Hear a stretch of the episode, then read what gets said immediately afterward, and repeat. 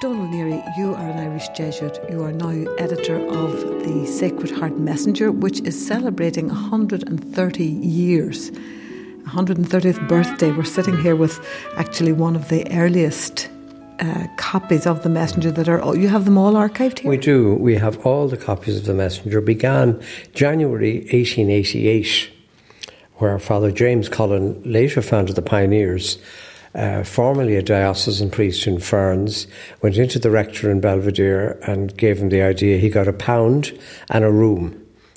And then the rest is history, as they say. So you tell me about that history. I mean, the messenger itself was aimed at a general public. This was for ordinary people who wanted to read a bit about spirituality and a variety of things as well. The messenger, when we began it then, it had been printed published by the British Jesuits for about 30 years before that. So there was, it was to spread devotion to the Sacred Heart, which was a big work of the Jesuits all over the world. And later it was the official publication of the Apostleship of Prayer to pray for the Pope's intentions every month. Now, it's still that. Devotion to the Sacred Heart is a bit different at the moment, and we take it as de- spreading devotion to the love of God in the heart of Christ. And the the messenger itself, then, what, how, when people would have got it all those years ago, 130 years ago, what would it have looked like? What would have been in it? Well, there would have been a lot of prayers of petition, thanksgiving, longer articles than we'd have now in very small print. I honestly don't know how anyone read it in those days. There were great also articles for women and the home, because remember, it was only a penny. So the, the, the poorer people in Ireland learned how to get the best out of their hens, iron a blouse, and pray for the Pope's intentions, all for a penny. Would that have been cost effective? I mean, so uh, a penny would have been still not a lot. Is that the right? price of a stamp. Father Cullen said, I'd love to keep it at the cost of a stamp. Now, we can't do it at a euro now. It's 175 now. And it's the biggest selling magazine, well, along with the RTE guide, or does it, does it, is it higher than the RTE guide?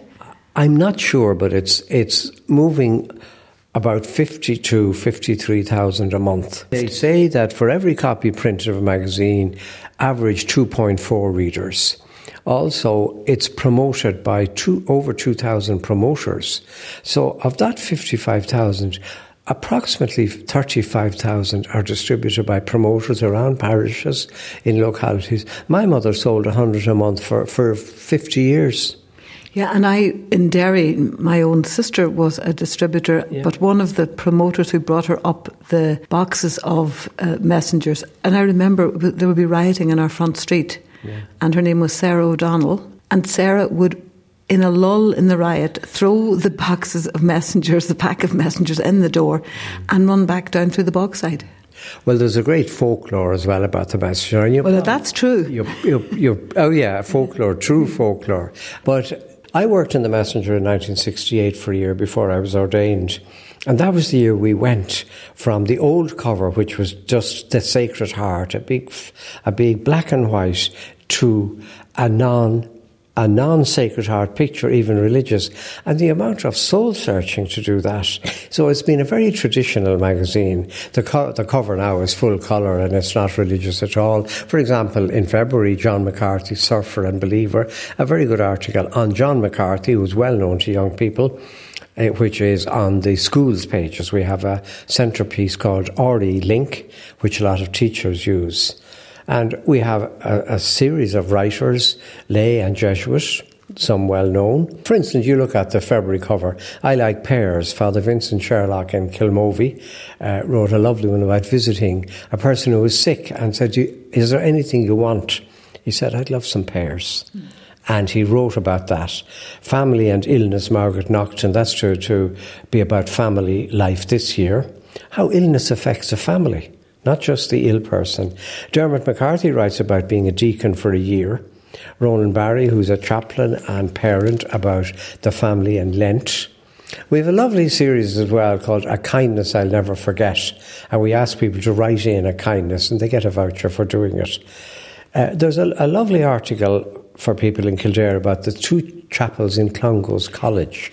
And that's just in this month because I noticed yeah. that in other months th- these are repeated. Like so, there's chapels yeah. all around Ireland yeah. that there's maybe a, and they're small but very readable and people who know what they're talking about as well.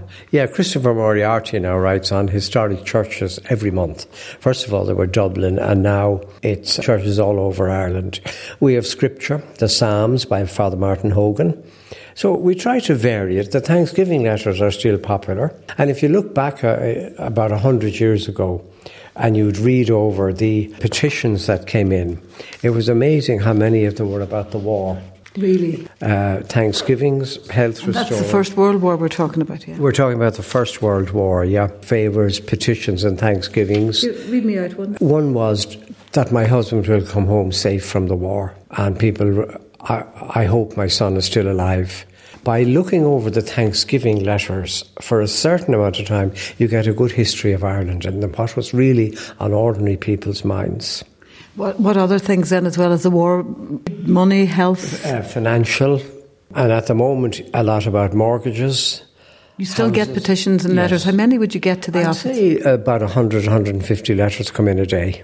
A day? Yeah either subscriptions, petitions, thanksgivings. That's a huge yeah. amount. And the odd it? letter to the editor, either giving out yards to me, are mostly praising the messenger. And we have a great, a lovely selection of authors. It is a magazine of the Jesuits. It's not a Jesuit magazine in the sense that we don't do a lot of Jesuit news in it, but a lot of our best known Jesuits write in it. Gerry O'Hanlon, Father Gerry O'Hanlon, Father Brian Lennon, Brian Grogan, Michael Paul Gallagher wrote a lot. Father Paul Andrews wrote 300 articles. So there's a great support from both Irish and British Jesuits also.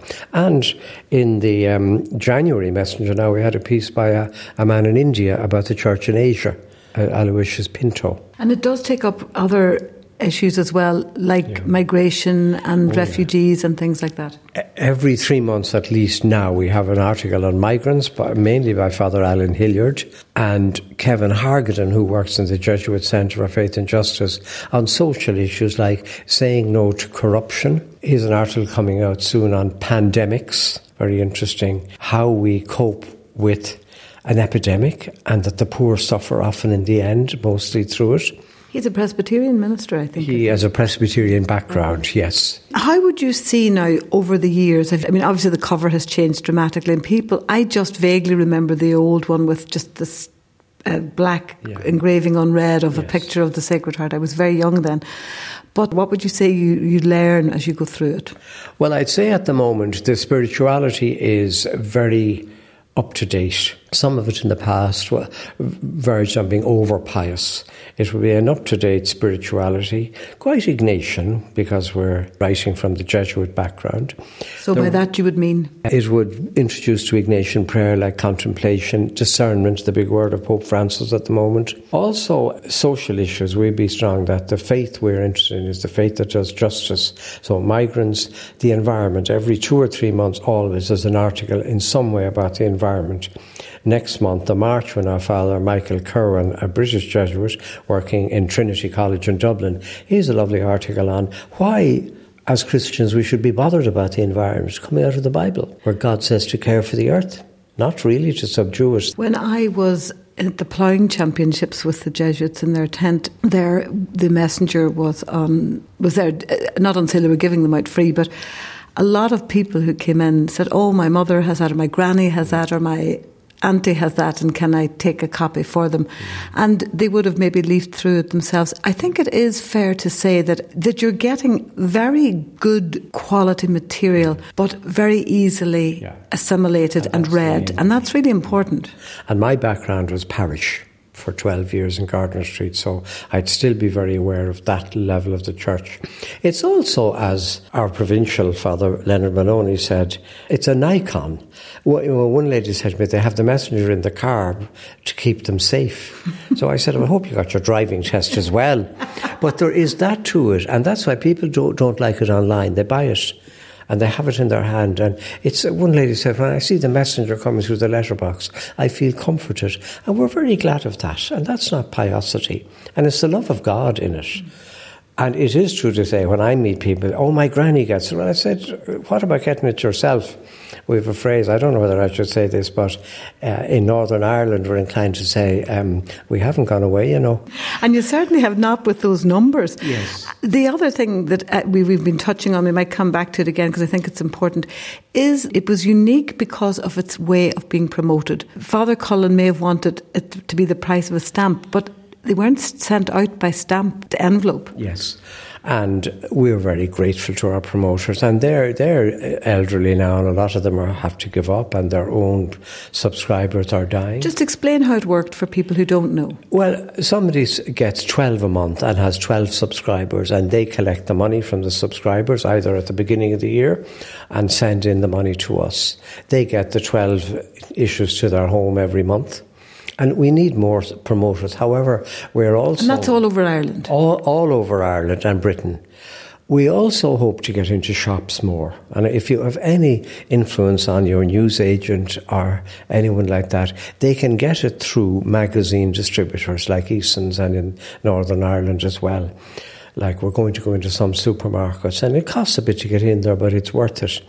I would say at the moment, anyone in our parishes who wants it is getting it. So we need to promote elsewhere. So if anyone can, can get a few, sell a few copies. We'll even send in phone up here 016767491 and we'll send you six copies for a few months and see how you do with them. We need that. Young people read it, they would also find it interesting. We're also faced with the problem that magazines in general are not selling as much. Many of the academic journals now don't even print, they go online only.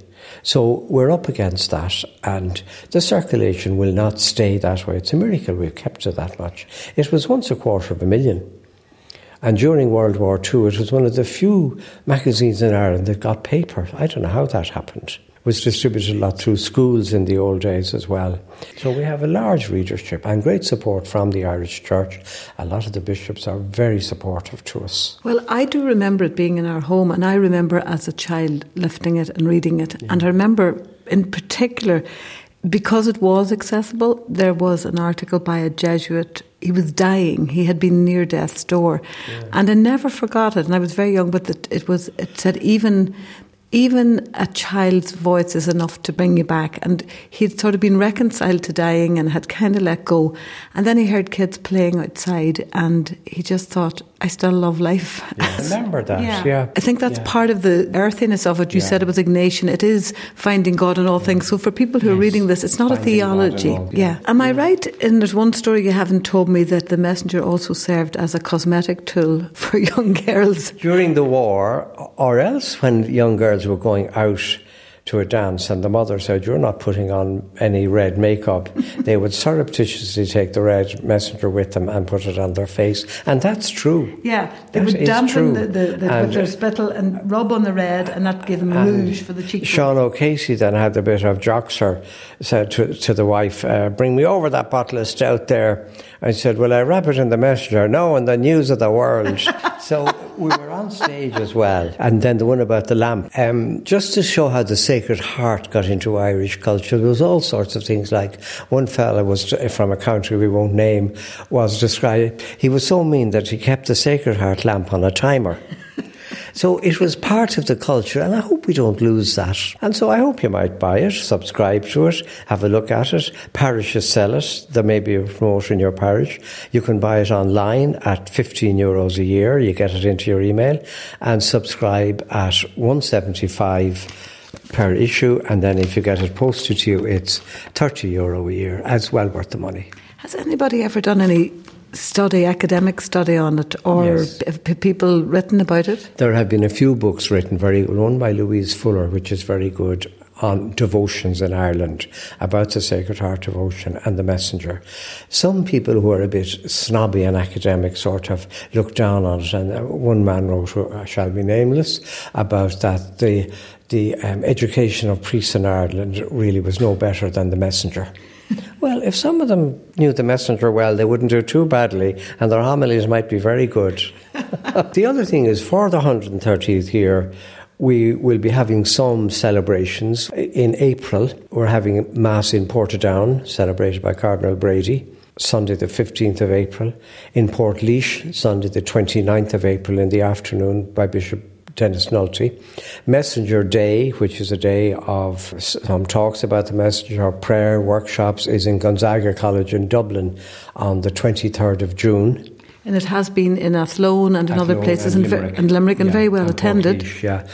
And we will advertise in the messenger as the year goes on. We hope to have a, ma- a mass in probably Gardiner Street in Dublin later in the year in September, and hopefully somewhere in the area of Cork. And people will be very welcome to meet us, celebrate the messenger, and we'd love to meet you there.